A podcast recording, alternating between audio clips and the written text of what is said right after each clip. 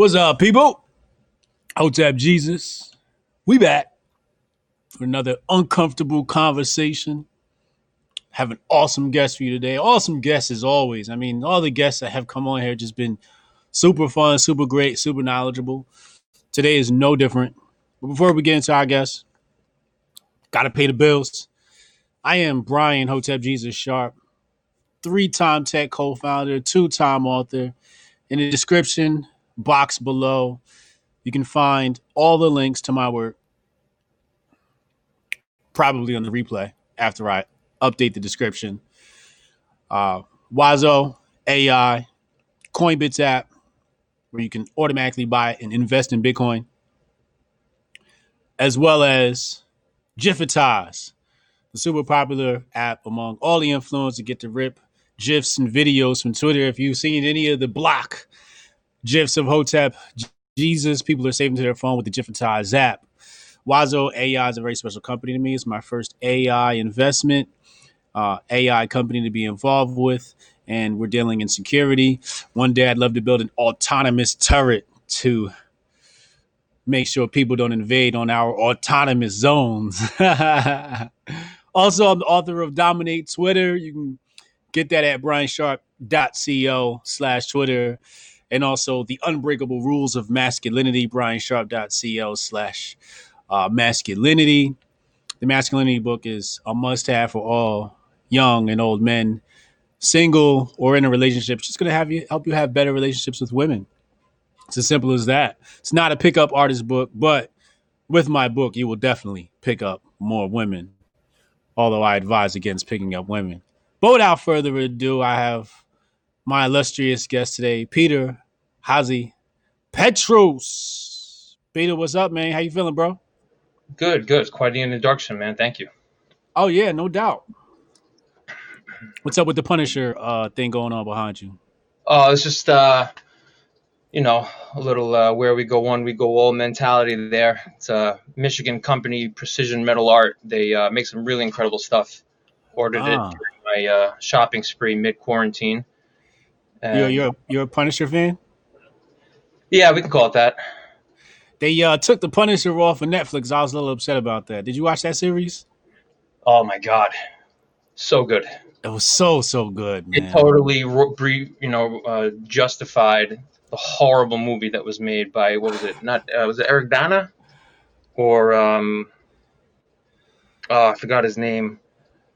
Uh, whatever it was. All I know is that the, the the first initial boots of all these Marvel movies were not great.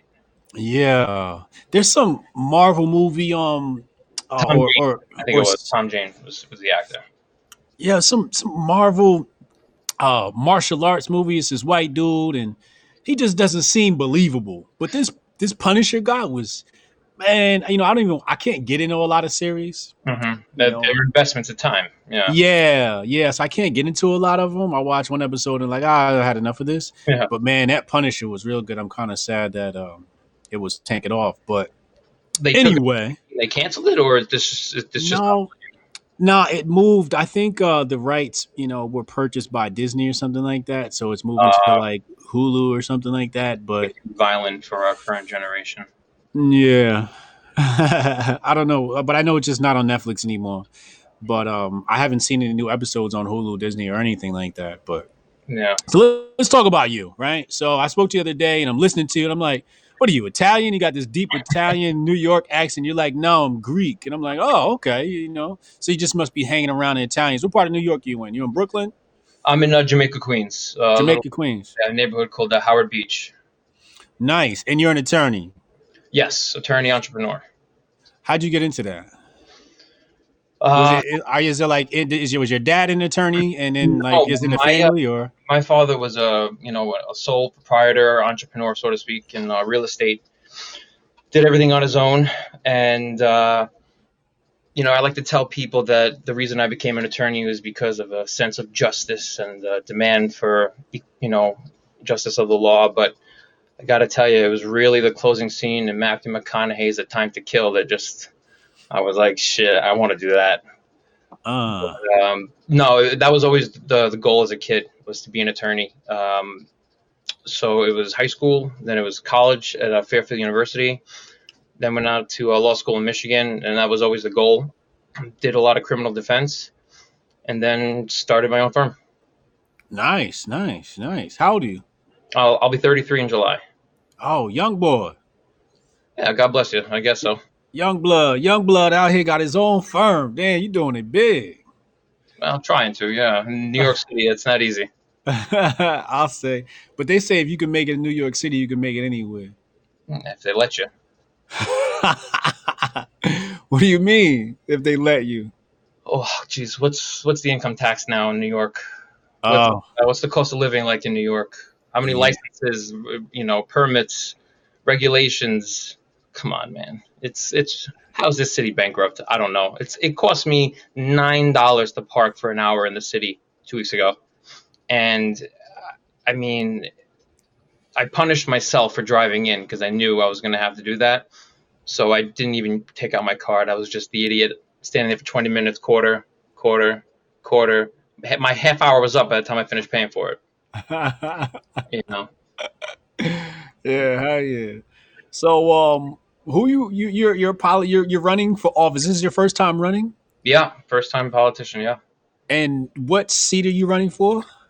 Uh, the New York State Assembly for the 23rd District of Queens. What does that mean? So essentially, New York has a bicameral um, legislative process, kind of like Congress. You have the House that proposes and introduces the law, and the Senate that votes on it, as we saw uh, or try to watch on the news over the last few years. New York operates the same. So the New York State Assembly proposes and introduces the law, and then uh, once they're put to the floor and voted on, they go up to the Senate. Okay, gotcha. Makes sense. So you're looking for one of those seats, right? Who Yeah. whose seat are you looking to take?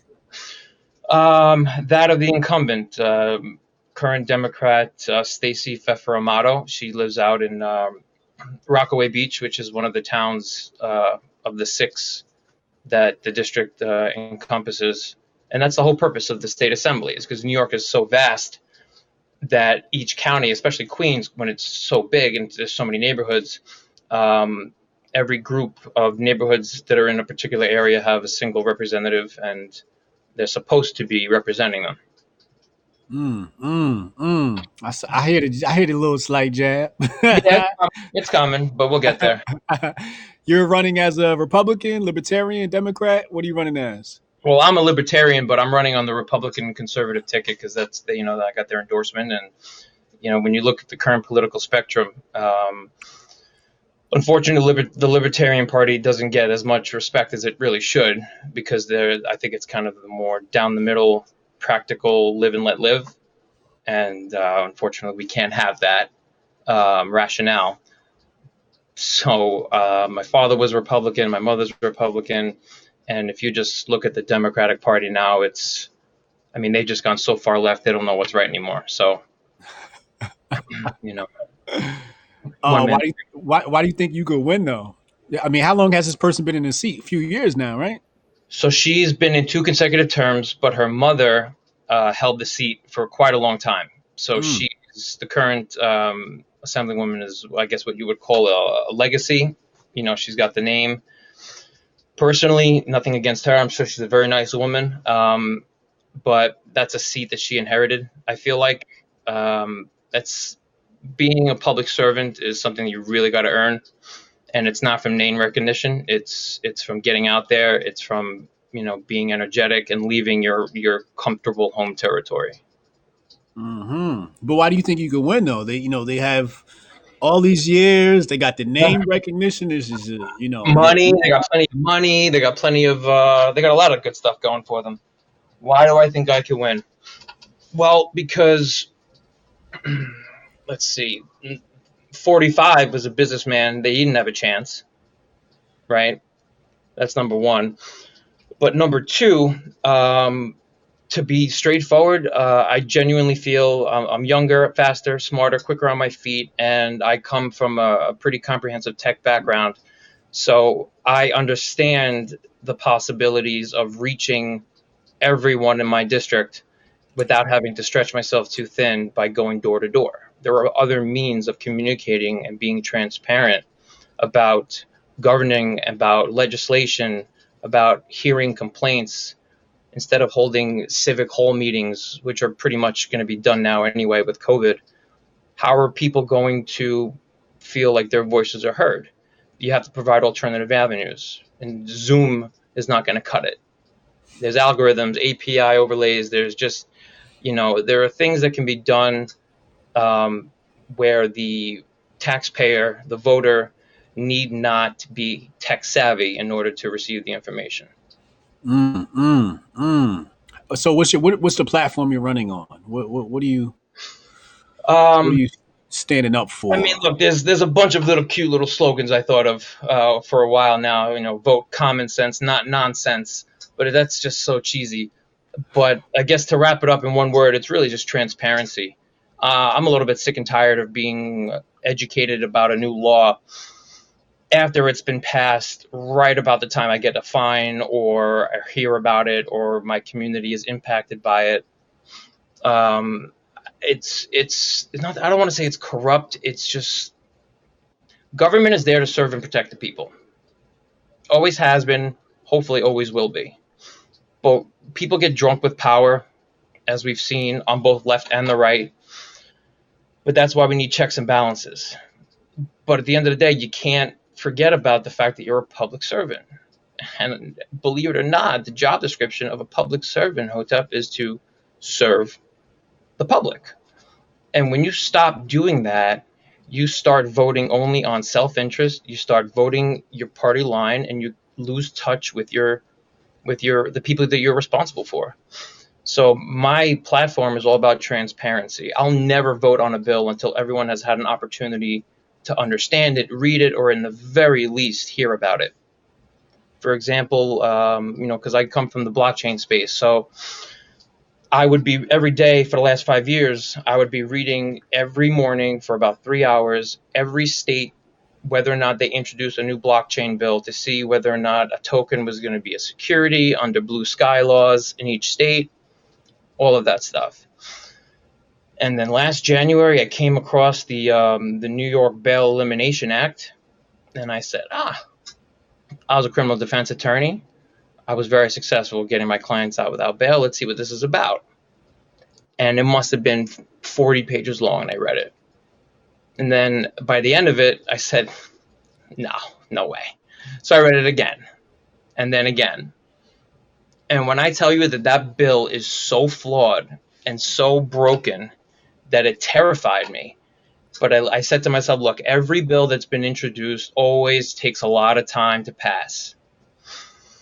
Not this one. Somehow, this bill made it to the floor in March.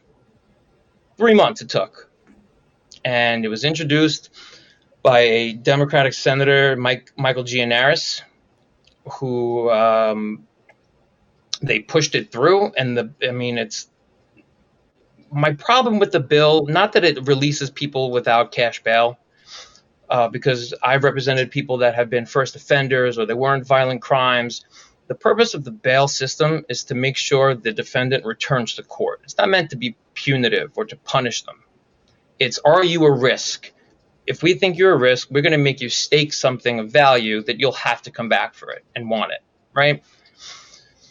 But by removing cash bail altogether, you also at the same time they hamstrung the judges from being able to use their wisdom and discretion and their experience from saying no this person even though no they were they committed a bunch of violent assaults they failed to register as a sex offender they engaged in you know uh, child pornographic trafficking all of which by the way enables uh, makes you eligible for no cash bail under the current law it prevents the judges from doing that. And when you do that, you lose all uh, checks and powers, checks and balances between judge, jury, and executioner. So that bill's got to get redone. But what scared me, Hotep, was I kept going down in a law that was about bail. And they snuck in there, much like all politicians do, a right where the prosecutor had to give the defendant all the information and contact info of the investigating officers and any eyewitnesses that were going to be testifying. 15 days after the defendant was arraigned. And for those who don't know, arraignment is basically when you go before a judge and he reads off the charges. And when I read that, I said that's going to be a lot of dead cops and a lot of dead witnesses. And then this January, it went into effect. And then I think about 20 days after, in an MS 13 gang case, there was the rule kicked in. The prosecutor gave the defendant's attorney the information of the testifying witness. Holy shit, I can't believe it. But the next day, that eyewitness testifying individual was beaten to death in his own home out on Long Island. And then COVID happened. So I guess that's why the bill has been a success so far. You know, Wait, what's the name of this bill? It's called the Bail Elimination Act. And this is in New York. One and only. Wow, really? Yep. Now, I believe that the public policy behind the bill was to uh, make sure that those who are not financially capable of paying bail aren't punished for their economic situation and having to stay there. Yeah. In that sense, I understand the plight and the, the need to do that. But when you're writing a law, you have to do a balancing test for public policy. If we do this, will the community and surrounding societies be negatively affected or vice versa? That balance test has been just completely disregarded. It really has, you know. Um, it's and look, there have been multiple bills that were introduced to fix it, you know, not even to repeal it. A Republican uh, assemblyman introduced a bill um, that allows judges for more options to impose bail you know, or to have the individual put into custody if they do commit second degree murder, robbery, or just crimes that result in physical injury or death. Because right now they're being let out. Um, it's hmm. very bizarre. And if you just look at, at the current pattern of practice, they want to close Rikers Island. They're demonizing all law enforcement. Uh, it's it used to be i mean tell me correct me if i'm wrong. It used to be that you used to hear about a new law or a bill or an agenda and you used to say oh you know what?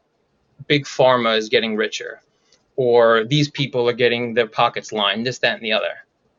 Explain to me who's making money because that's all everything ever is. Everything's always about money who is making money off of a bill that just re-releases incarcerated violent felons back into the streets just to be rearrested mm when we abandon common sense and logic, that's what scares me. I rather corrupt than weird. And that's what we have now is a state of complacency and weirdness. Tearing down statues of Abraham Lincoln because it's racist. I mean, do you want to tell them what the guy did? I mean, it's it's it's very strange to me that a statue of a man who freed slaves is oppressive and offensive and it's being torn down. I think that is just a byproduct of a movement that's being engaged in by people who don't understand. Well, I don't know if we can use the excuse that he freed slaves because he didn't exactly want to free slaves, right? But also that particular statue too. When I saw it, I was like, how did they even put that one up? Yeah, I mean, I don't agree with you know tearing the statues down, but when we say you know, Abe Lincoln's some nice guy because he freed slaves. I'm like, well, he's kind of kind of forced his hand to free the slaves, right? He didn't well, exactly want to do it. I'm not I'm not a historian, but then again, yeah. neither are the the 17 year old kids running around that are tearing the statue down themselves. so, but that's the thing, though. If you engage in a conversation, yeah, you want to tear the statue down because we feel this way. Well, let me explain the history, and maybe you'll think differently. Yeah. It sounds like a ridiculous premise, you know, to have like an intelligent conversation. Yeah. But um, I also think that's maybe why people, uh, for example, on the right, don't understand what's happening, is because they're not communicating enough. Mm. You know. Yeah. Uh, and unfortunately, I think this whole movement has gotten away from everybody. And it's just, I mean, how how familiar are you with the Breonna Taylor case? The one um, is that the young woman who had the no knock warrant executed. Yeah, Uh, it really, believe it or not, it didn't get as much coverage as I thought it was going to when it happened. I think back in March. Yeah. I think they it was a no knock warrant for a drug bust, and what happened? They went into the wrong house. Uh, I don't know the details of it, you know. Um, but no drugs were recovered, and I think they I think they put six in there or something like that, right? Yeah, you know, they, they the warrant had the right address apparently, okay. but whoever issued the warrant put it for the wrong person, right? Or something like that. I don't I don't know the particulars. I haven't looked at it. I just know that she was uh But see that that's a problem though, right? Because the fact that nobody knows the details of that case, you can't hold law enforcement accountable unless you you really look into whether or not law enforcement dropped the ball on that one. Mm-hmm. Okay. In the case of George Floyd, I can't believe it took them that long to arrest the other three officers. I don't even call them partners, I call them accomplices. And I think the entire country, okay, you know, QAnon conspiracists aside, who think maybe he's alive or anything like that. But as we look at the footage and just whatever's there, I don't think there was one person that said, well, you know, if you're in the cop's shoes, like, no. They took the guy's pulse. The guy was dead. They killed a man on live television, and it was awful. And I think the proper steps were taken, um, but it doesn't justify that being the norm moving forward um, when you're investigating police misconduct. Like, for example, what happened in Atlanta. Yeah, Rayshard. Right. So um, that was just another weird situation. I mean, I've never seen a more cordial conversation between an officer and somebody you know that, that, that that's being questioned.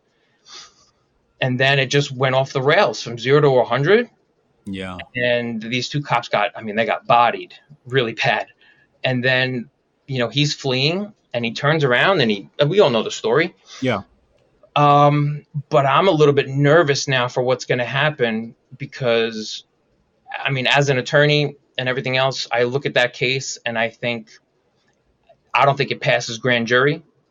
I think that the district attorney said two weeks before that a stun gun is a deadly weapon.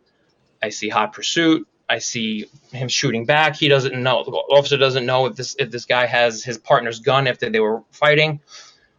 You know, but I also understand that he's running away. So how can he be a threat?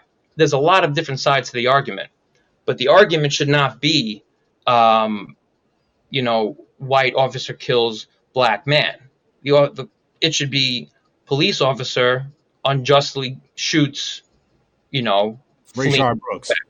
Yeah. yeah. You know what I'm saying? It's it's it's it's a, when we attach these these these you know descriptive adjectives based off of color pigmentation or DNA, that's yeah. what becomes divisive.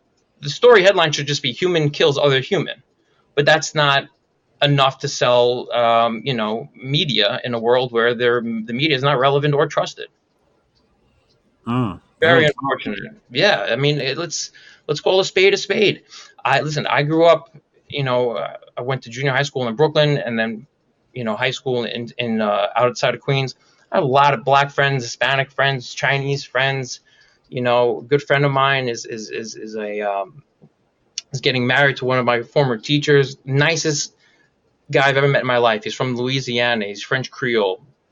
Big bright blue eyes gay black guy, fashion designer, love him to death. Okay. So when I hear Black Lives Matter, I couldn't agree more. I hate the fact that we even have to say it, that we've gotten to a place where it didn't matter, right? But then justify for me why we're not talking more about Chicago crimes, what went down over the weekend. You know what I mean? Can we have a conversation about how all that's I posted something on Instagram the other day and I wrote all Black Lives Matter not just the ones that are convenient for a narrative.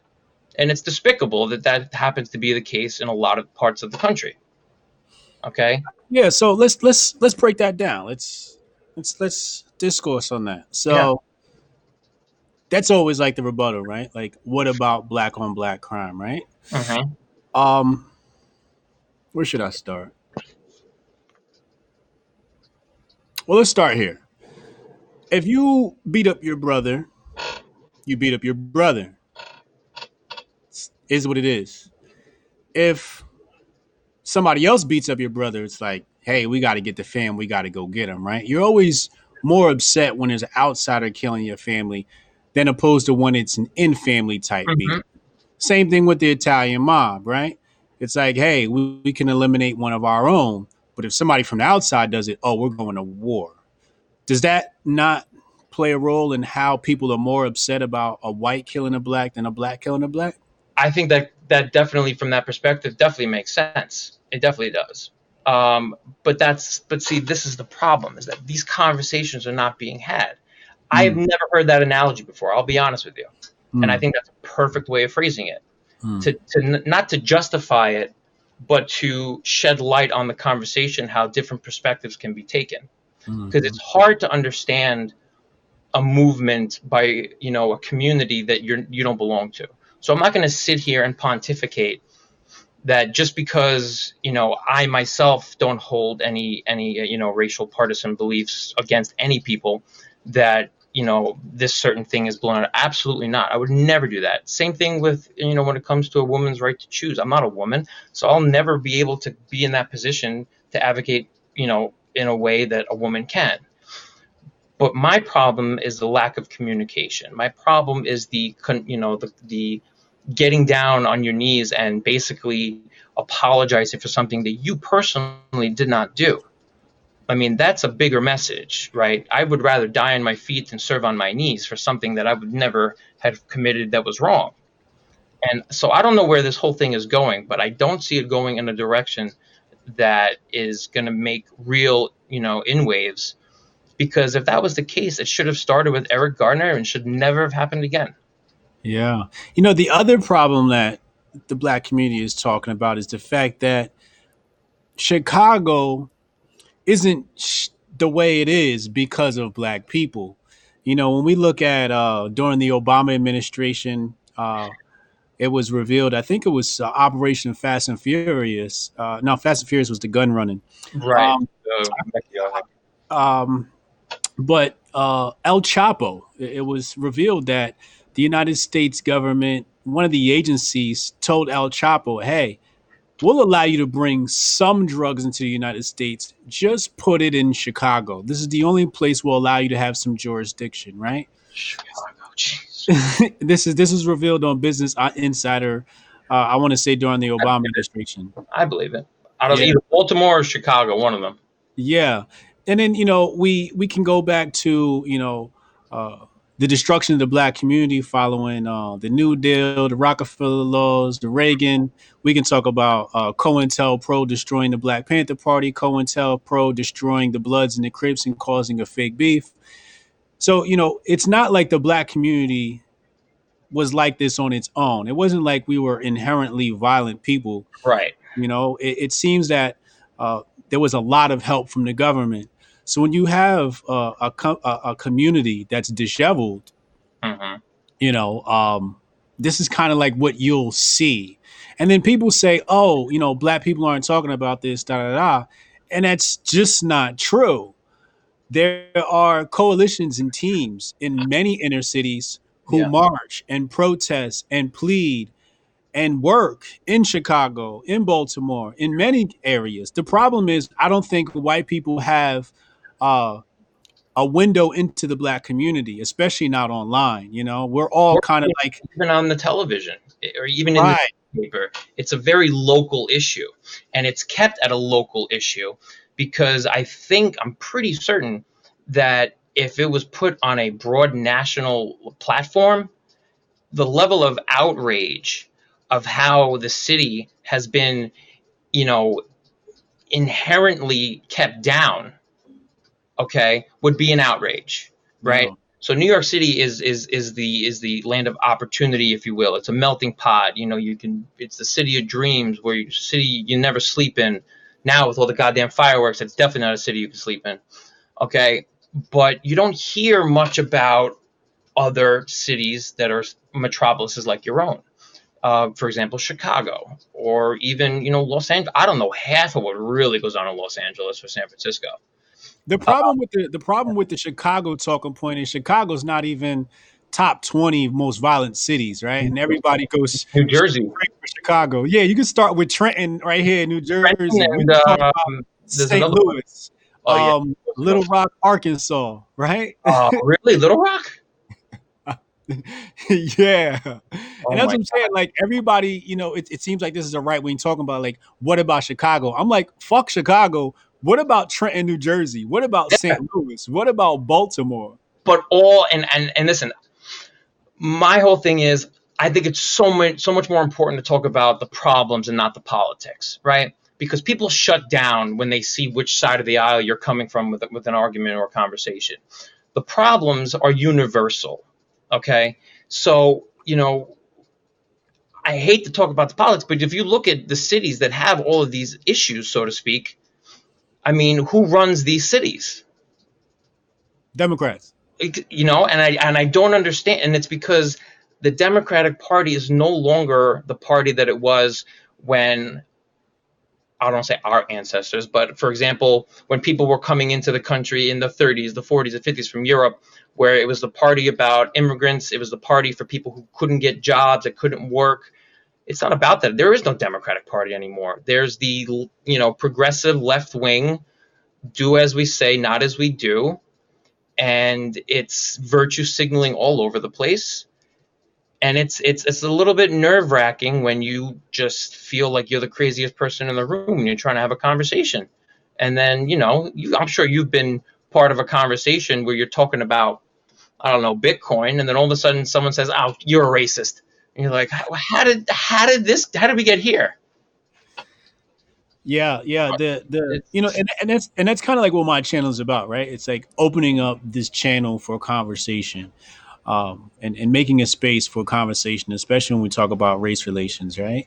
And I just think that it's so hard nowadays to make these things happen. Like I try to get liberals on here, I can't get a liberal on my channel. Like it's just not possible. Yeah, a friend of mine. I sent them the link. I said I'm going to be on this podcast tomorrow. She says to me, "Oh, is he one of those black conservative Republicans?" And I was like, "What the fuck are the quotations for?" I'm like, are "You are you what? You know what I'm saying?" So what you should be is a conservative liberal, all right, just to really make people confused. Um, yeah, um, but I think she has a, a. First of all, she's wrong. I'm not a black conservative. I'm a hotep, and let's just be clear about yeah. Uh, I can be misconstrued with uh, that, but I'm more of an anarchist libertarian, uh, ANCAP type of guy. Um, but I despise black conservatives. I think they are a bane into to, to, to, to society. They are a detriment to society. They they actually are uh, the root of some of this divisiveness. so you know- can you give me, give me an example of? such- I'm thinking like Larry Elder in my head. There you go. Is okay. you know th- these people only have a platform because they pander to a parti- particular audience there's nothing pro-black in any of their rhetoric right many of them don't even date black so you sometimes you question them do you even like black people right um, and especially when we're talking about like Breonna Taylor, some of the most prominent black names in black conservatives have not mentioned her name. When it comes to George Floyd, they did their best to pull up his previous uh, arrest record and conviction record, right? Which, which I, for the record, his arrest record, his past was terrible, but it also has no bearing on what happened and what the problem was as to why it happened. Yeah. So, you know, I don't like that your friend tried to categorize me, but I see her concern, right? You know, these black conservatives are sometimes worse than the, the white conservatives.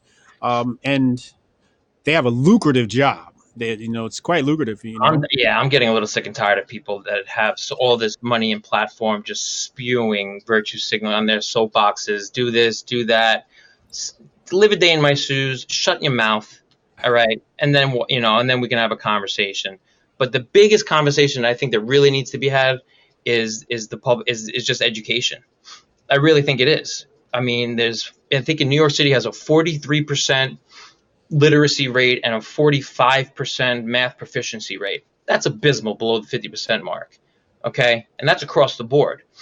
The fact that there is no school choice, okay, that you're confined to only attending school within your own district. That I mean, that is so that is in direct contravention to the whole melting pot mentality of New York of being able to go anywhere and do anything, except when it comes to getting an education. But I mean, you've got children.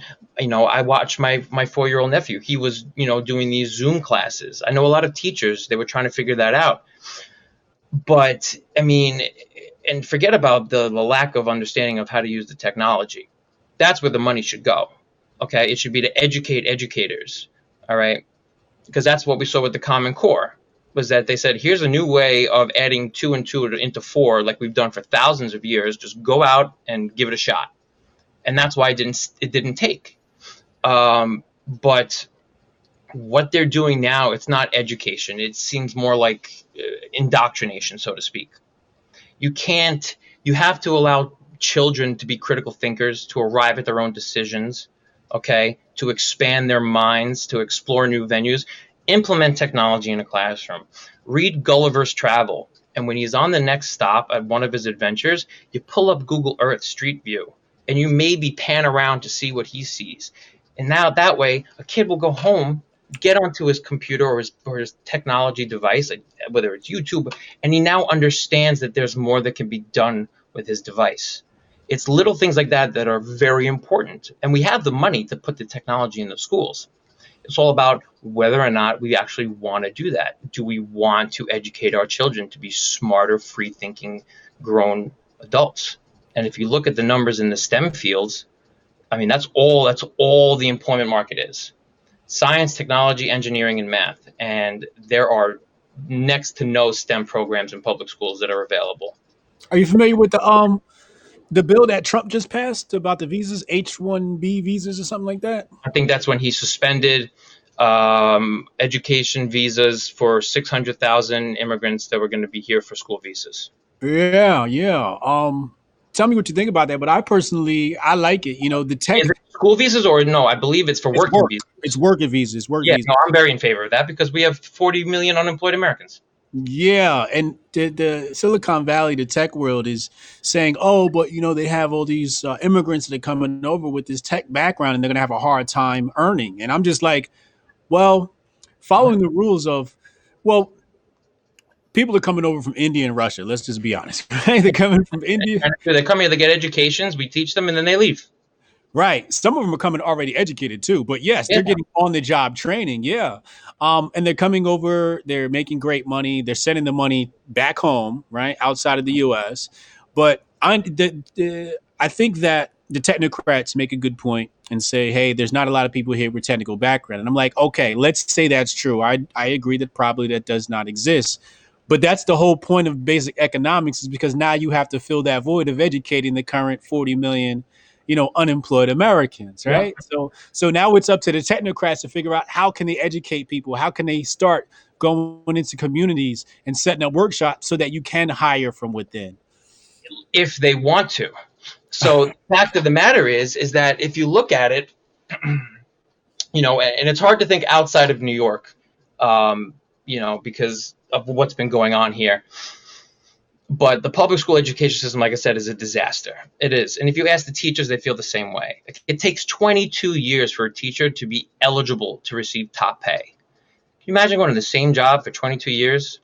Okay. When a student gets an A, he's a genius, but when he fails, it's the teacher's fault. Like that's that's like the sports mentality of, of players win, coaches lose. So that's exhausting. Okay, and now we have uh, you know landlords that you know weren't allowed to demand that tenants pay rent. They're going to default on mortgages. They may lose their buildings. Government will pick it up at foreclosure, and that's that's a wrap on, on that industry. But now I genuinely believe that they want to really make this virtual learning a permanent fixture of education over the next five to ten years. They don't want kids in school anymore. Let's be honest, okay? And to be it, it it's too much property, too many expenses, too many headaches. It's a lot easier to teach children virtually. I agree, but the problem is how do you monitor that education? You know, um, and it's it's it's all about willing to educate them. And I just genuinely don't think that people want to do, people don't want to do the work anymore. People just want things handed to them. Nobody understands the whole premise of you know you eat what you kill. And as an entrepreneur, you know I learned early on that you eat what you kill. And I'm so sorry for anybody that finds that old idiom to be an aggressive, you know, um, angry type of statement of, of, of crime or violence, but you eat what you kill in this world. If you're not a lion, you're a sheep, and that's the bottom line. You will get scooped up and eaten alive. Okay? Because this world owes you nothing.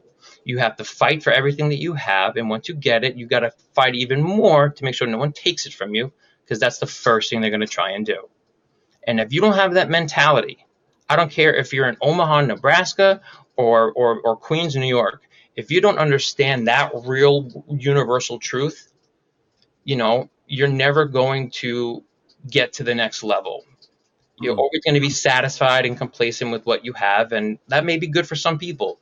But for me, I mean, I'm never, I'm, I can't be satisfied with what I have. I think complacency is is just a slow death. Hell yeah. Cassius Cam Dane, thanks for the super chat. He said liberals exploit the plight of minorities while creating a policy that perpetuates inequality. Ooh, that's poetry right there. Conservatives. The most uh, truthful thing I've heard, you know, in a very long time. He say he, continues and says conservatives just blame without offering solutions. Yep. Yeah, yeah. You know, they say, "Oh, black on black crime." It's like, it's like, all right, yeah, it's black on black crime. You're gonna donate to some, you know, some of these projects. Ken Thoreau, thank you, Ken.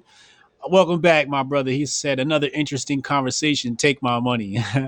Insight of the ages. Two dollar super chat. He says, didn't lots of Epstein stuff happen in NYC? What do you know about that, Peter? Is that true? Some Epstein type stuff? I mean, to the point where I'm afraid if I talk about it, I'll I'll get Epstein. But um, you know, I think that any particular acts. I didn't watch the documentary, um, but I know that he he died in the Manhattan um, correctional facility, uh, and the whole I mean the whole circumstances of his death were very Clinton-esque. But uh, to say the least, I mean, I, I don't know anymore. It, it's it's if you watch House of Cards, uh, the show on Netflix, it's it's a real, I think, an inside, truthful look into politics and how how it, deals get done and bills get passed. It's a pretty corrupt place. It's pretty dirty. Um, but I mean, to, to address the one person that said the conservatives, you know, they point the finger, they point the blame, they complain, but they don't offer solutions. I, I think that happens to definitely be true. But how can you actually create a solution when one side says we're always a victim, the other side says, well, there's always a reason why, and there's nobody to say, let's sit down and talk about solutions. Why are you a victim? Why are these alternative excuses? How about we identify a problem, okay, and instead of putting a band aid on it every couple of years when it becomes relevant, ironically, every four years, okay, let's patch the goddamn thing up so that way it doesn't sprout a leak again. The fact that Black Lives Matter has to be a movement 2.0 is a problem. Voices weren't heard the first time because it fizzled out. 9 11, for example, never forget, right? That was the slogan, never forget. December, I think everybody pretty much moved on from reality of what had happened that day. And that's just the, that's just what happens, you know? People got uh, short memories. People got short memories, you know, and, and um, a lot of people were lost, and a lot of people lost every single day in this country. It's, I mean, oh, what I would do to have a news cycle that didn't make half of America reach for a pill bottle. I mean, forget about it. it's all anxiety driven, fear. This whole COVID thing is a just, I mean, don't, don't even get me started on that. But the fact is, is that there are racial divides, there are economic divides, but I think that's the biggest one. Is that I don't think this is a whole race war. I think this is a class war. It's an issue of, you know, uh, people have more opportunity, people have more money, people education. The elite one percent, whatever it is, just get over it already. Those people have so much money. We're never going to get anywhere close to it. They have billions, and they control the world or the world that they like to create. Forget them. Put it out of your mind. Think about you. Think about your family. Think about the next step five years from now. You know, have goals. I mean, George Carlin said it. The upper, the upper class is there to motivate and inspire the middle class. The lower class is there to scare the shit out of the middle class. Okay? So without a class system, there's no real balance. You're never going to get rid of the class system but there's no reason why people can't move up and down. I mean, that's what capitalism is. That's what free market is. You know, if you work hard, if you succeed, great. If you fail, that's even better. People need to start looking at the L's as being a lesson, not just a loss, Mm. right? Because first you got to learn and then you drop the L and you earn. You know what I mean? So, and every loss you have to look at it from an angle where it's it's an opportunity in disguise. Yeah. Uh, what's the demographics of your district? Are you familiar? Predominantly white and Hispanic, I, I believe, at least White, Yeah. white and Hispanic. Okay, cool. So let's talk blockchain, right? You you mentioned that you wanted to use blockchain to, I think you said keep the government honest with tax spending. Well, yeah, I mean that's just one of the great ways that we can actually um, find out where, you know, for example, if there was a mayor who had a wife that was given nine hundred million dollars and couldn't find it, and it's hypothetical like that, um, you know, that would work out pretty well. But to, to to turn a blind eye to the fact that Bitcoin and blockchain are going to become a very important, are going to play a very fundamental role moving forward, is just obtuse and narrow-minded there's uh, how many reasons do you want as to why the cash system is going to end up being not as relevant as before? Now we have another reason with people that don't want to touch dirty dollar bills. It's, it's psychotic, but I get it and it makes sense. Okay. But I mean, imagine being able to pay your, your, your, your taxes in Bitcoin. Okay. And we all know that hash, hash um, codes are generated, transaction IDs are generated, and you can pretty much follow the rabbit you don't really necessarily know whose wallet it's going into or who the end recipient is, but you follow patterns. People can figure it out. And you know what? If it rises to a level that's sufficient, that's probable cause, you can get a warrant. That's how, and that's why Bitcoin is pseudo anonymous, not fully anonymous, because there are ways and means of actually getting a warrant, issuing a subpoena if it's on chain with a certain, you know, uh, whether it's Coinbase or, or Binance, anything like that, and you get the records imagine paying your pro- your taxes in Bitcoin and just following where that twelve thousand dollars is going, and it's just bouncing around and bouncing around. Is it going to your roads, your schools, your infrastructure, all these programs and incentives that they're telling you that it goes to? Bullshit. It's not. There's no way that it could. If it could, the Gowanus Expressway and the Belt Parkway would have been finished 10 years ago. All right. I'm just tired. And I know politics and politicians always lie. I get that. But if you're going to lie, be a little bit more transparent about it. There's nothing we can do.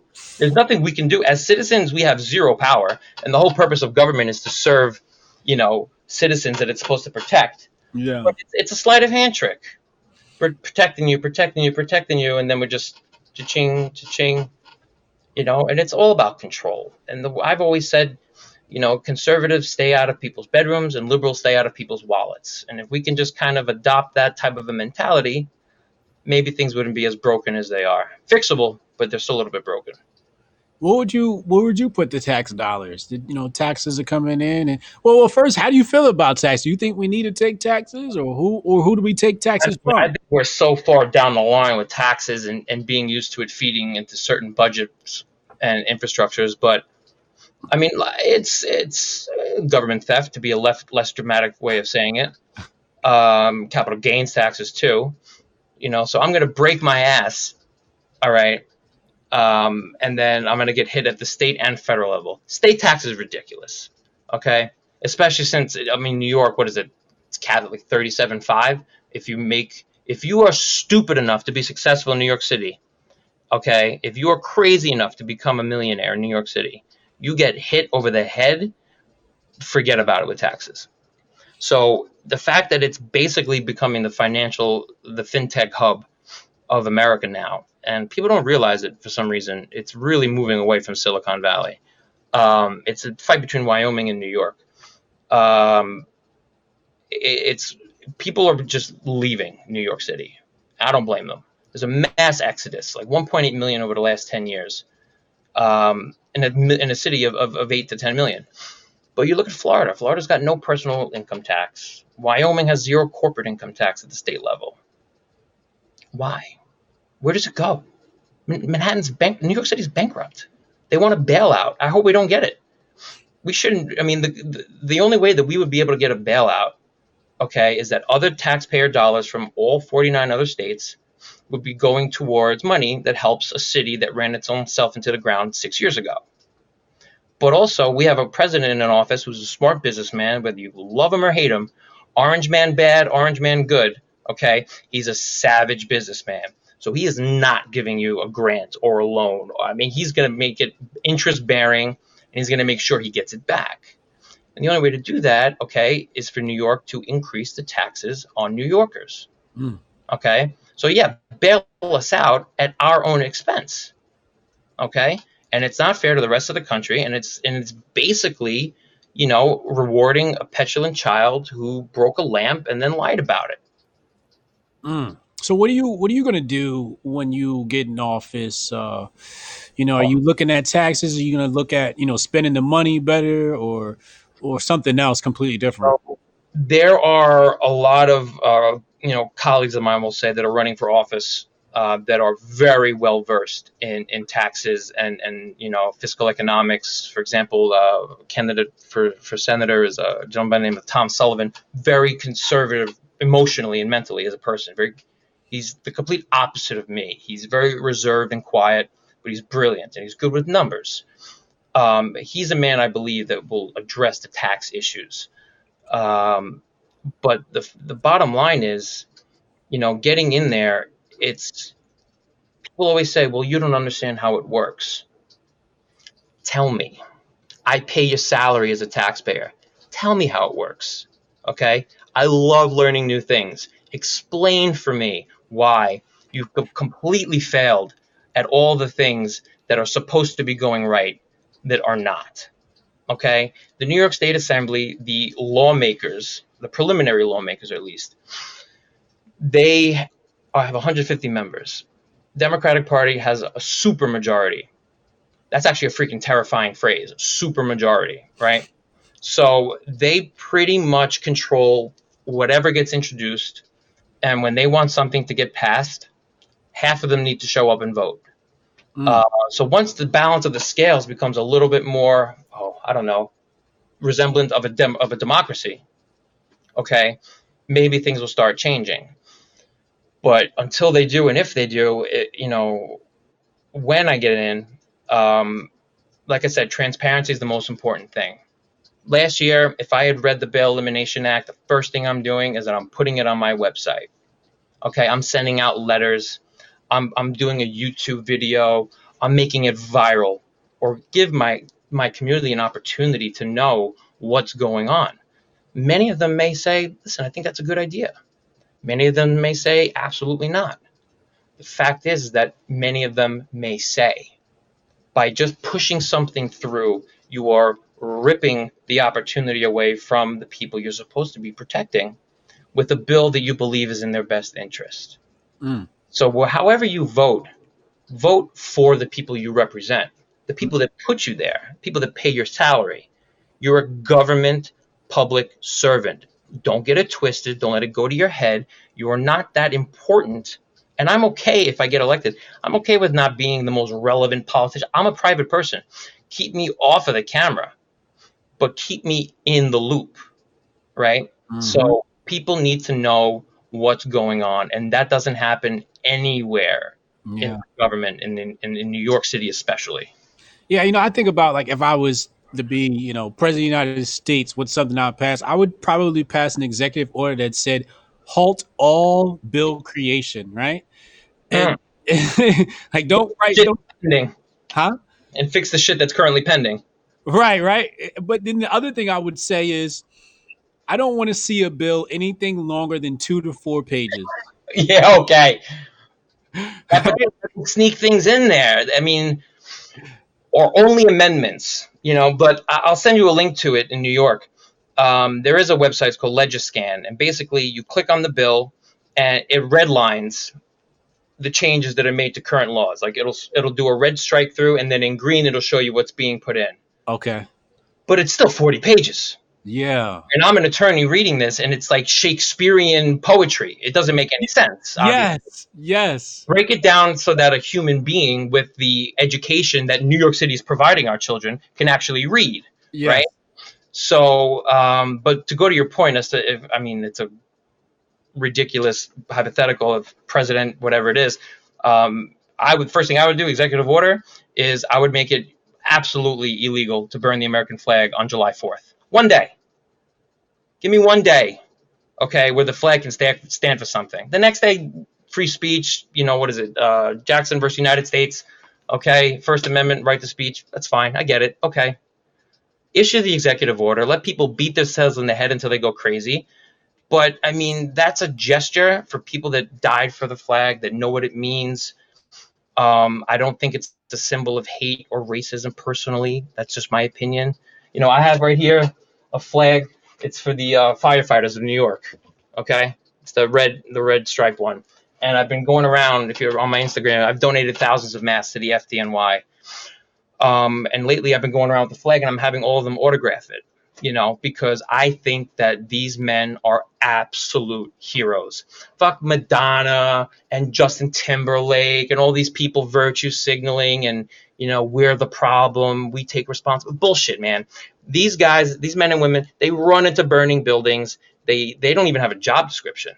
Bet you didn't know that. Wow. FDNY doesn't have a contract with New York, so if it's a gas leak, a toxic spill, a fire, or even a bloody nose, they respond you know, and they get no attention. They get no controversy. You know why? Because they do their fucking job. Excuse my language. They do their job. They're humble, okay? And they're all class acts across the board, mm. okay? But when you do your job and you do it without controversy, or you still protect the city, but there's not a sexy headline, you become one of the forgotten, you know? And that's what I'm about. You ne- first of all, you're never going to forget me, okay? Number one, because I will cause berserk chaos with just exposing the bullshit. I don't care, right, left. If it's not good for my district or my community, no way. Doesn't matter. But they're going to have the final say. All right. But teachers, firemen, law enforcement, okay, sanitation. So, so, so, so the, the firefighters aren't getting their just due or they're not appreciated in New York? Or? Well, definitely not appreciated, number one okay but number two um, they're pretty much they're kind of short staffed so there's you know there's ladder companies and engine companies and the engines are the ones that drive the rig.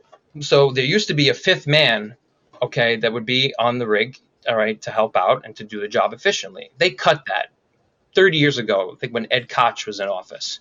Hmm. and it was introduced about three years ago um, by maybe donovan rich i forgot who it was Either way, it was to put a fifth man on all 198 engines. It, it boosts morale, it increases efficiency, it puts the fires out faster, and it pretty much gives them what they need. But they also got screwed over with their pensions, um, and they don't have a job description. Can you imagine that? Going to work and not knowing if you're going to need riot gear, if you're going to need a, a hazmat suit, if you're going to have to administer Narcan, put out a fire. I mean, you want to talk about defund the police. How about allocating funding to just create new entities or new, you know, public service divisions that address everything that the FDNY has to do? Mm-hmm. Emergency mm-hmm. drug response. Or, you know, I think it's great what President Trump did where he made it a mandate that you have to allocate a certain portion of the police department to respond properly to people with mental health issues.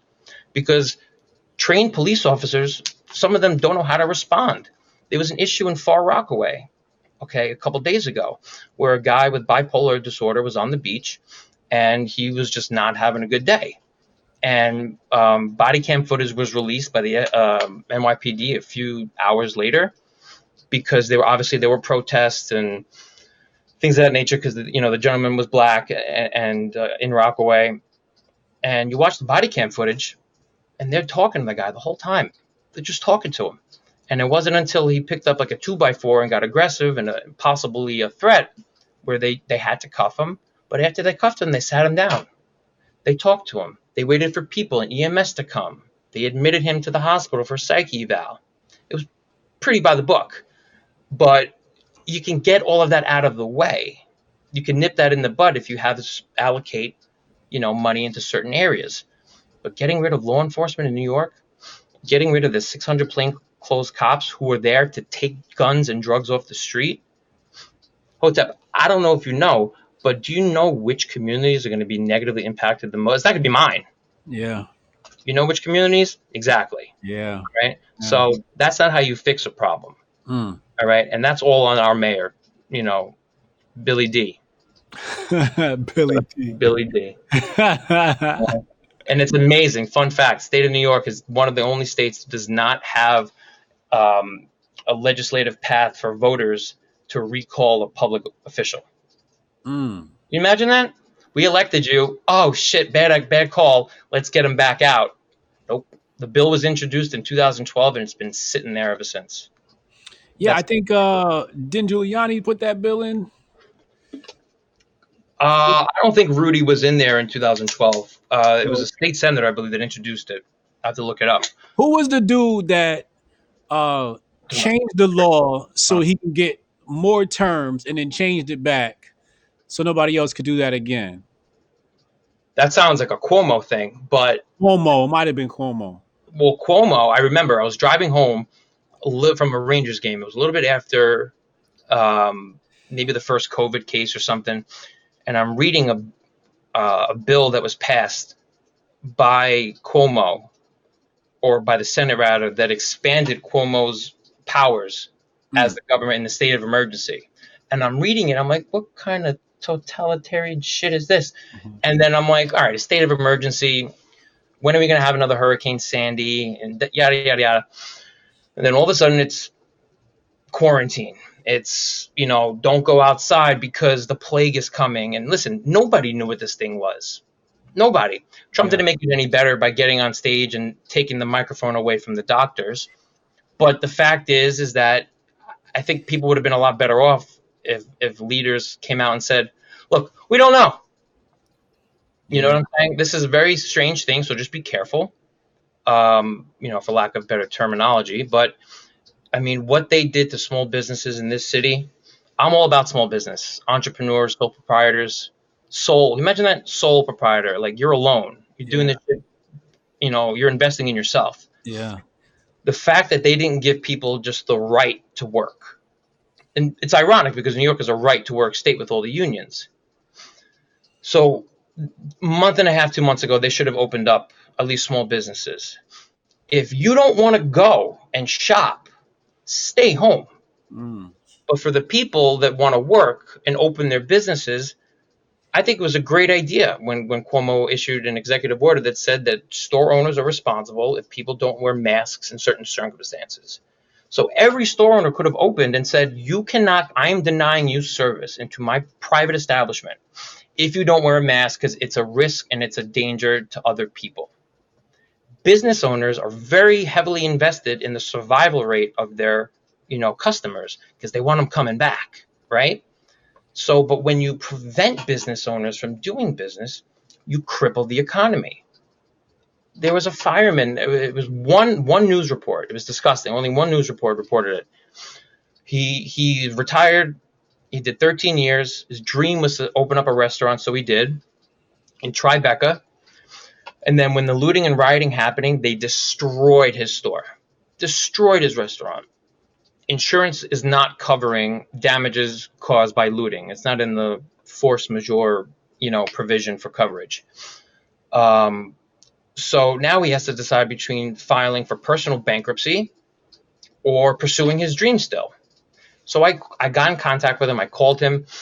I said, listen, what's the magic number? I'll start a GoFundMe. I'll spread the word. All the firemen, people, good. There are so many good people in this city and in this country that want to do the right thing a lot of them do it anonymously too. It's pretty humbling.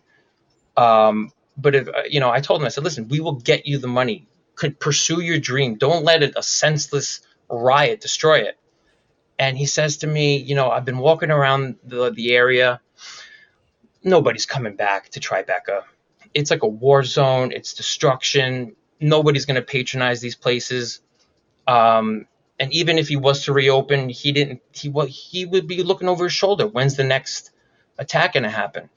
So he says, "Do me a favor." He's like, "Put a pin in it.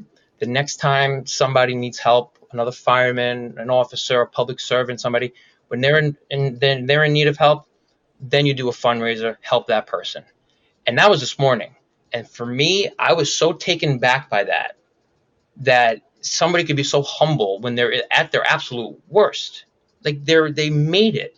They had their American dream there after serving and protecting in the, the fire department, only to have it ripped away and then say, you know what? I did it once. I, I can build it again. That is the message that should be preached. Mm. You know, Yeah. if you feel like a man or woman, they're not. You're not defined by how many times you fall down. It's about the times you get up. Right. You know what I'm saying? Absolutely. And government should be there to help lift you up, not to crush you with licenses and permits and revenue streams and get capital gains. No, we're supposed to stimulate the economy, not control it. Mm, mm, real talk. Shout out to Sketch Therapy holding me down, moderating in the chat. Shout out to Hotep Dutch. Uh, the name of that guy was Bloomberg. It was Bloomberg who had three Oh. terms. Big Mike, Yeah, he had three terms. He changed the law so he can get that, I think, third term. And then before he left office, he rolled it back. golden move right there. I'll tell you that. But I mean, look, Giuliani cleaned up Manhattan. Bloomberg made the economy through the roof. De Blasio, in, in record style, said, Well, Giuliani cleaned up the crime. Bloomberg increased the economy. I'm just going to ruin all of that. And how do you like me now? mm, mm. I don't know one person that supports that man. And I think it really is drawing attention to the significance of local elections. Um, you know, I'll be honest. When I decided I wanted to run January, I said, where can I run? What can I do? What's the position? I said, assemblyman. I'm like, what the fuck does a state assemblyman do? All right. Nobody knows. Nobody Yeah. knows. And that's the problem. That's who you're supposed to go to to say, listen, there's been a lot of fireworks going on. Can you help maybe introduce a law or your council members or your senators? It's not all about POTUS. It's not. This year, you're going to see a ballot up election. People are going to start local and say, well, my taxes suck. Well, my mayor's an idiot.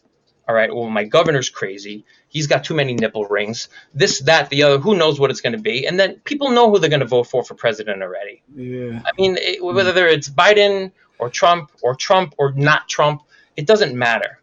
Yeah. What happens at the federal level is so trivial in Manhattan, specifically, at least in New York City. I mean, it, it really is. Um, the federal government is there for the big, big picture stuff. You know, that's why each state has its own constitution. And the one that we currently have in place is insufficient. Mm, mm, real talk, real talk. Um, what is it that you want people to uh, take away from today's conversation as they head to the polls to decide between you and the incumbent? ask questions, hold accountability, whether it be uh, you know um, candidates that are running. Ask them, well, why are you going to make it better? What are you going to do? Ones that are currently in office is what have you done? Justify yourself. I I'm you know, listen when it comes time for either debates or anything like that. I'm ready to go. Give me a reason, okay? Because there needs to be accountability. There really does um, whether it be the crime rates, whether it be just the nonsensical bill passing. I mean, my opponent introduced the bill to lower the voting age from 18 down to 16, but to raise the gambling age from 18 up to 21. Mm, Well, which one is it? You're too dumb to know what to do with your own money, but you're smart enough to be able to vote. mm, mm. This type of hypocritical bullshit that I'm tired of, and people are tired of it too. It doesn't make sense, but they only don't know about it until it gets done already. So what people need to know about me is that I am no bullshit. Bottom line, I'm a younger, I'm a young guy, young generation guy. I want you to be able to look at me and feel like you're looking in the mirror. Okay, entrepreneur, self-made. Taxes suck. It does. You got to make your own life. Nobody gives it to you. All right. I have the same struggles economically as most people. All right. My mother's going to kill me for saying this, but you know, when my father died, we had a lot of trials and tribulations, foreclosure, debts. You know, a lot of people are affected by a lot of different things, but you you can still overcome it. I'm Mhm. not a politician at all. Mm. Okay, Mhm. I'm an attorney, which is not really much better in the eye of the public. Okay, but at least I'm honest and I'm transparent. You know what I mean? And that's what it's about. You have questions, ask them. You have concerns, address them. But I think people need to hold everyone accountable and stop. Also, stop with the the, the shaming and the canceling from stuff that happened 20 years ago. People, just as a public PSA. I mean, Jimmy Kimmel did his thing with Snoop Dogg in 1996, a rap or whatever it was, and he was dropping n bombs on it or something like. Maybe it was appropriate for the time. Also, I'm I'm I'm not. I don't have a you know my hat's not in that ring. I can't stand the guy, but you can't hold him accountable for something that he did in 96. I mean, come on, everybody. Enough with the cancel culture. Let's make our own real culture. And it should be, you know, respect thy neighbor. Be colorblind, for fuck's sake. It's 2020. Mm. Okay. Every community should be looked upon with the same eyes, and it's that of respect and opportunity. And, you know, just stop following orders from what you're told. Think outside the box. We're innovative. We're young. We're smart. Okay you host an incredible podcast. That prank you pulled in Starbucks, dude. it's it's just it's it's embarrassing to see that there are people who just haven't learned how to think for themselves. Yeah. You know, it's your life. Live it for yourself. Mhm. Bottom line. Yeah. In regards to the fireworks, the homies, I can't say no names, but the homies are saying those are government issue fireworks. Oh, if you want to crawl down that rabbit hole, you know, first of all, they're banned in New York, so you have to go out of state to get them. So I was just in Pennsylvania uh, with a client, and there's like fireworks emporium all outside the highway, you know, so they're very easily available. In order for them to be disseminated and distributed in New York from government officials, I'm not surprised. Um, I, I don't. Then there's also theories that it's Antifa, and they're all doing. Like, how about the fact that we that everybody knows that the police are stretched pretty thin, and ever since Giuliani, I think, made it illegal to light fireworks when he was coming out of office, he said no to fun, whatever you want to call it. Um, I think it's just rambunctious kids that are sick and tired of sitting in the house. They're shooting off fireworks at 2, 3 a.m. Yeah, it sucks, but you know what? It's better than gunshots. All right. So stop being a Karen, adapt to it. All right. And if it's the government, it's the least corrupt thing that I've heard them do this year. Yeah, yeah, yeah. A lot of people are like, "Oh my God, these kids!" And then I, you know, I talked to the homies in the hood. They said, "Well, you know, we got them from the police, right?" I mean, look, back in the day, they used to confiscate um, fireworks, and what would happen with them afterwards? I'm pretty sure that they would either light them off with their family or things like that, or just throw them out. But um, yeah, you know what? I don't care in a sense of like, don't get hurt if you're lighting them. Try to do it before 1 a.m. because be respectful of other people, but just be safe, be careful. yeah, It's against the law, so I'm not, you know, you know, uh, condoning anarchy or anything like that. But at the end of the day, stop complaining about it. I mean, it's look at the big issues here. We just talked about all of them for about an hour and a half. yeah. Lighting up the sky with with with with, with gunpowder candles is not one that should be on the top of the ballot. Yeah. So you're a criminal defense attorney. Well, I was, I was. I'm more of a uh, a fintech blockchain contracts attorney. Okay, cool. So I'm sure you've seen a lot of corruption while you were uh, a, a criminal attorney.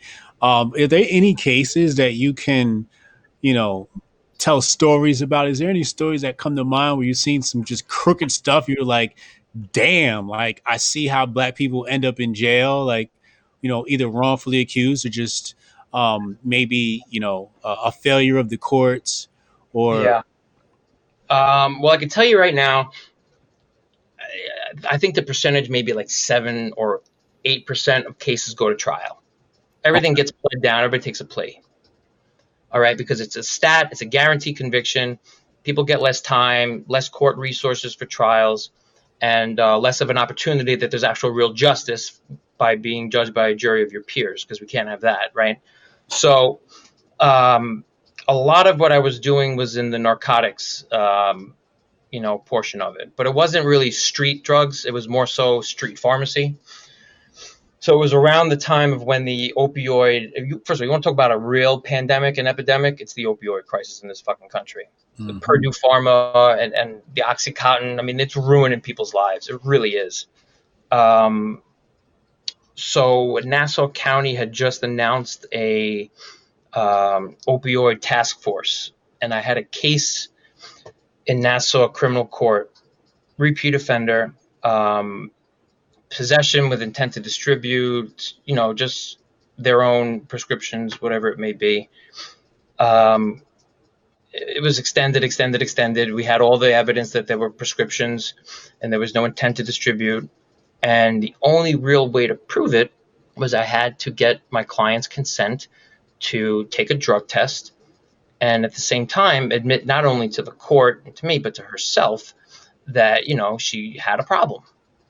So, you know, in a sense, there was, you know, no conviction, no crime, so to speak, because of call them loopholes or just justice. Um, at the same time, it, we introduced evidence that proved not only was this my client's prescription medication, but we can prove that there was no intent to sell them because she was literally taking them all, you know, they were taking them for themselves. Um, so that's kind of a silver lining to a real problem. But it's just one of those catch 22s that happen. But yeah, I mean, people that get picked up for drug offenses, if it's their first time, they piss dirty and they go into programs, and programs used to work. People that go into programs voluntarily, like AA. One of my best friends went through AA, and I went to a few meetings with him. And um, they say, you know, the, the program only works if you work it yourself. You know, you have to work the program, you have to want to be there. But when you give people get out of jail free cards because of technicalities or leniency or, or whatever it may be, they don't have an incentive to get clean. They just they brush them off. It's really all it is. It's it's pretty gross, um, and that's the system. That's I don't want to say the court. I don't want to say the DA. I just think it's the human condition, the way that, that it's been lately. And I mean, I haven't personally experienced any type of, um, uh, you know, inclination towards one particular race over the other. Um, but I've heard stories, um, planted planted bags, you know, uh, just shit like just kicking something over into a scope of view of a warrant to make sure it gets in. Necessary evils, maybe sometimes just pure evil. Um, so I understand people's outrage. I definitely do. But I think that we need to also understand that the system may not be working the way that it should at its best, but what's your alternative? You mm. can't just deconstruct a system of law and order without supplementing a proven, you know, alternative. Mm. Defund the police is the craziest idea I could ever think of.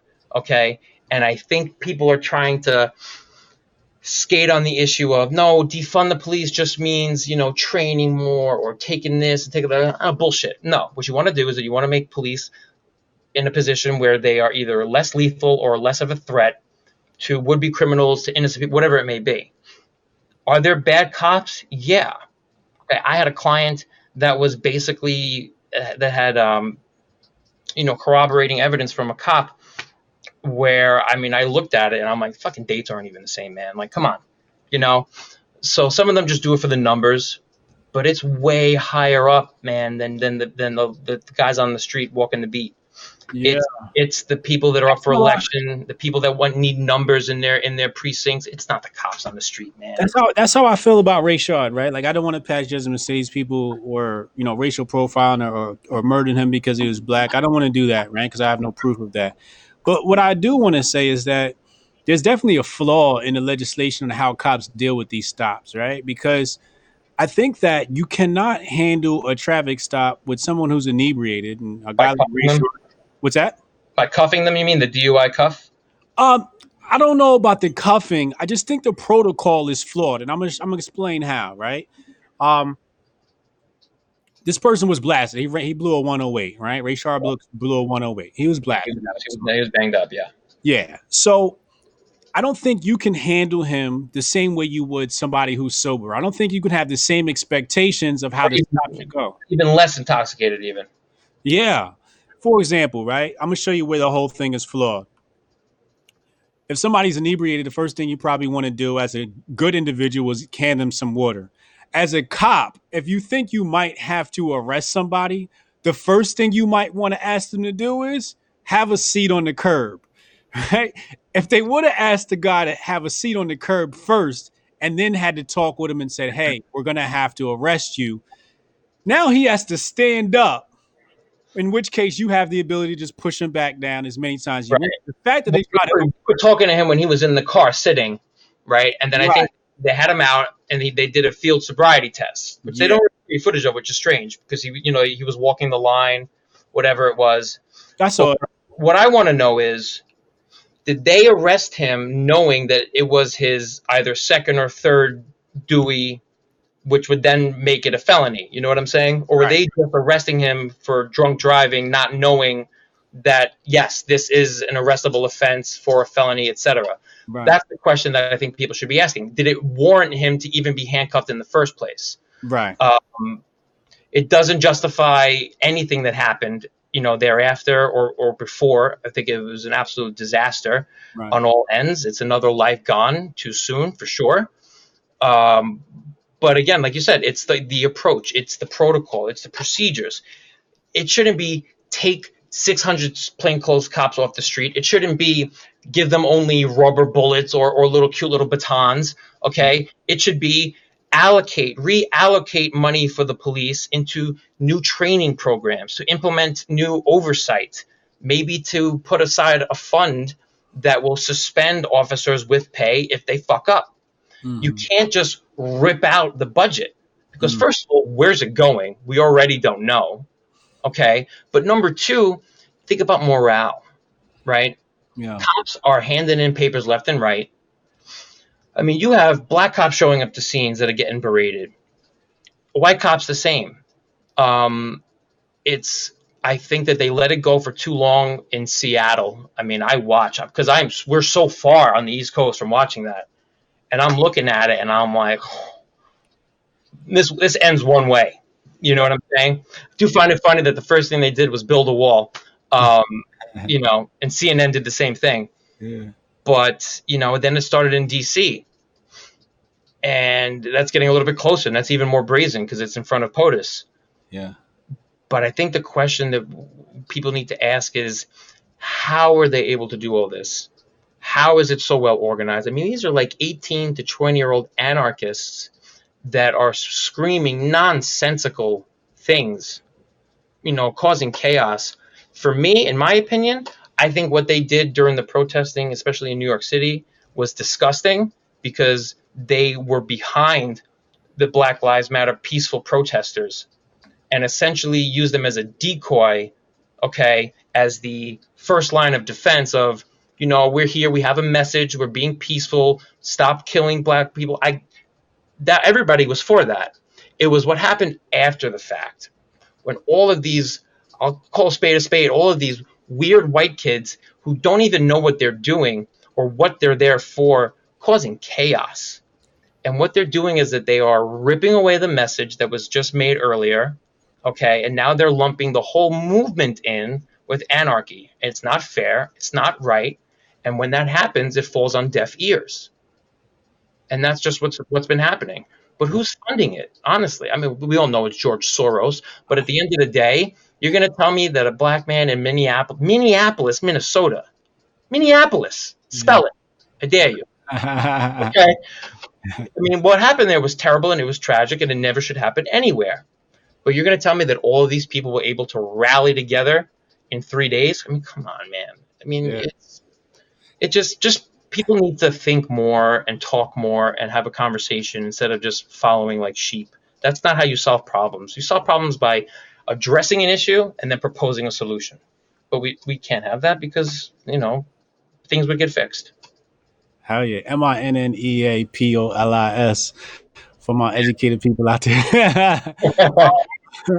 but nah, I totally, I totally get your point, you know. But you know, it's just like, you know, when you have some, you know, two cops, they got this drunk guy and they can't even arrest him. I'm like, I'm not even gonna blame them yet. You know, it's just like whoever wrote that protocol wasn't thinking, you know, if it was Well, me, the Atlanta PD. yeah. and and that's the other problem I have too. The whole notion of systemic racism in that in a vacuum. We'll look at it in Atlanta. hmm Okay, systemic racism obviously implying that it's the system as a, in general that's working against a certain community or a certain you know whatever it is. In this situation, the systemic racism was that against you know black Americans.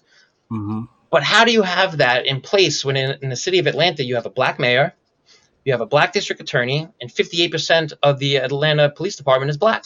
Right. That's pure majority, pure legislation, pure pure prosecution. That's black American. Yeah. Can't be system systemic, and if it is, that's even that's even scarier because Yeah. it's it's against you know the people that are being you know uh, systemically you know uh, segregated or not segregated but unjust unjustly persecuted. Yeah. So, look, is racism a real thing? Of course it is. But just look outside, look on TV.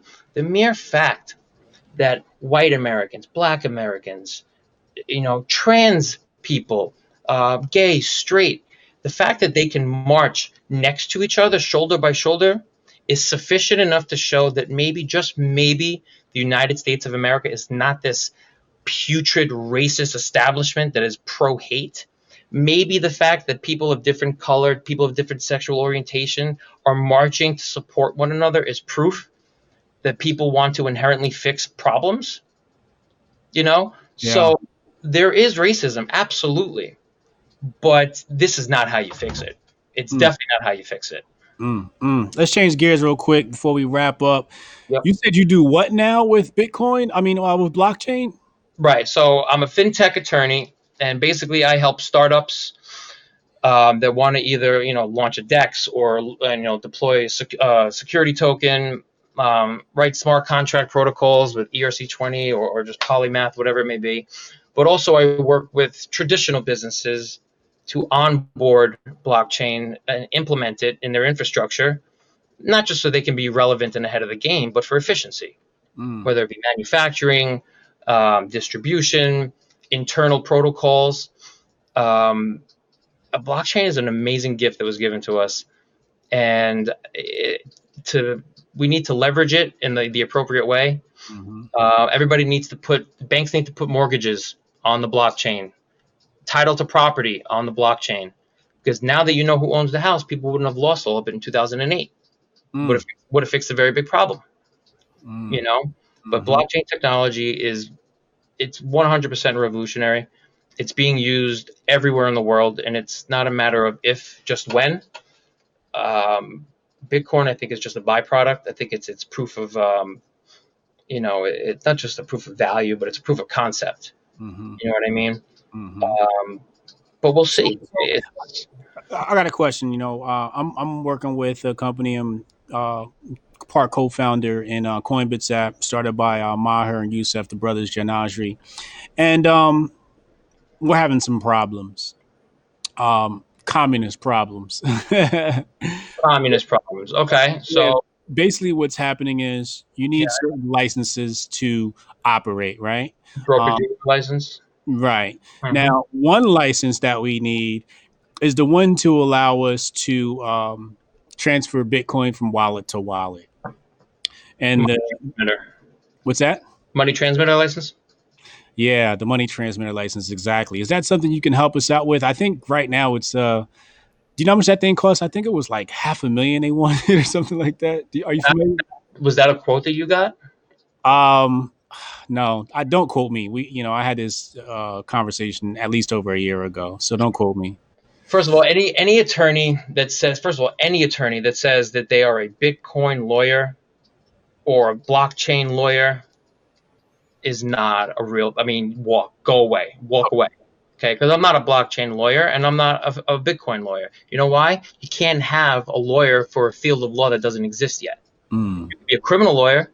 You can be a real estate lawyer because there's real estate law and criminal law.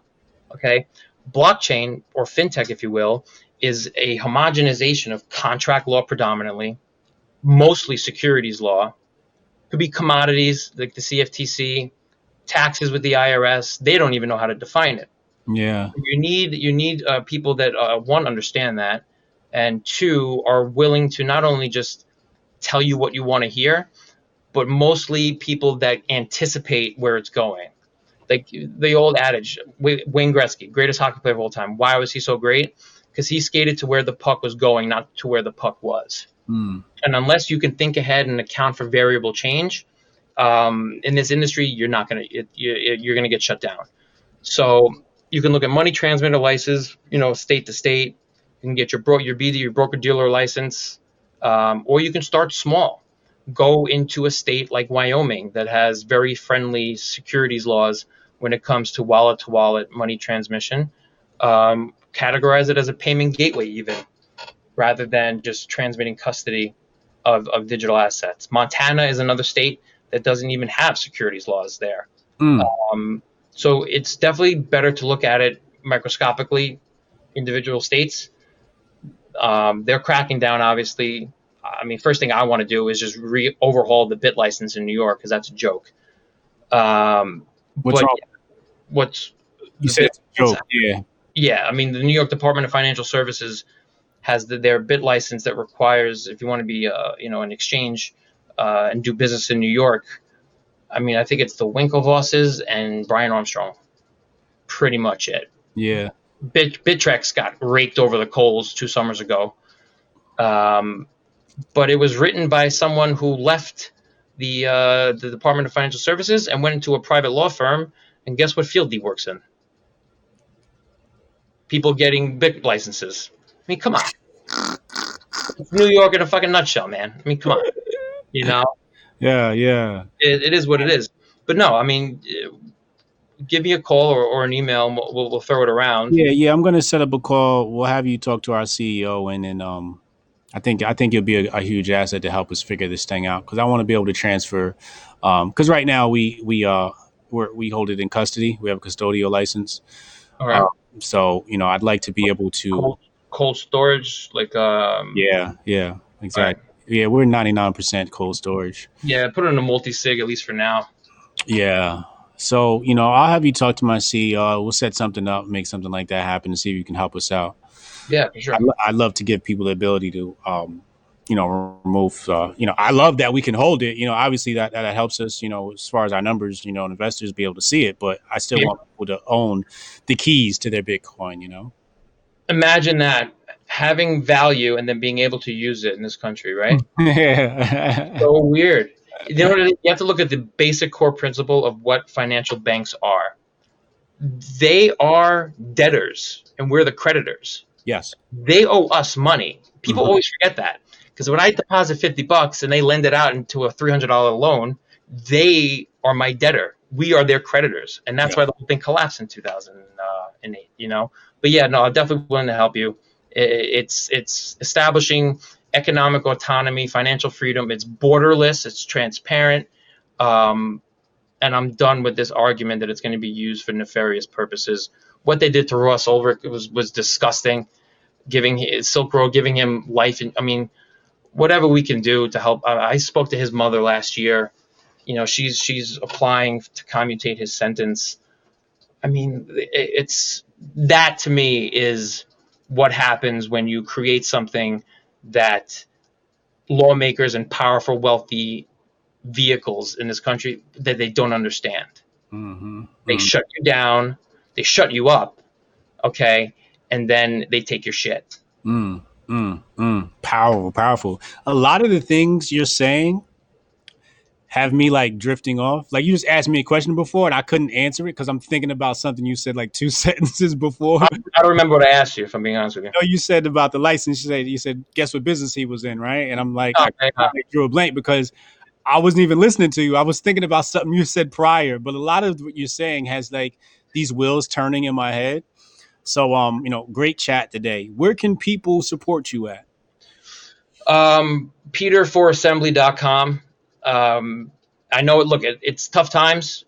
Um, I personally, my campaign thinks I'm crazy. I'm not actively out there saying I need money for my campaign. People need money to eat, put food on their table. Um, so I'm hoping the economy comes back. I'm self-funding most of it, but at the very least, go to the website, read the literature. Um, as we say in crypto, DYOR, right? Do your own research. Uh, get involved, have conversations, and you know, and use your words instead of your fists. It, it gets it gets you nowhere. And use your brains. Awesome. I made it real easy for you guys to catch up with Peter. His uh, link is in the description box below. So if you guys want to connect with him, go and do so. Follow him on Twitter. Uh, I followed him back today. Uh, great guys. We can see Peter. Thank you very much. Um, And uh, we'll definitely be con- be in contact to see how we can make something happen for Coinbits app. Absolutely, man, and definitely my Instagram. My uh, I'm more active on Instagram because Twitter is just chaos. But yeah. awesome. Take it easy, bro. All right. God bless, brother.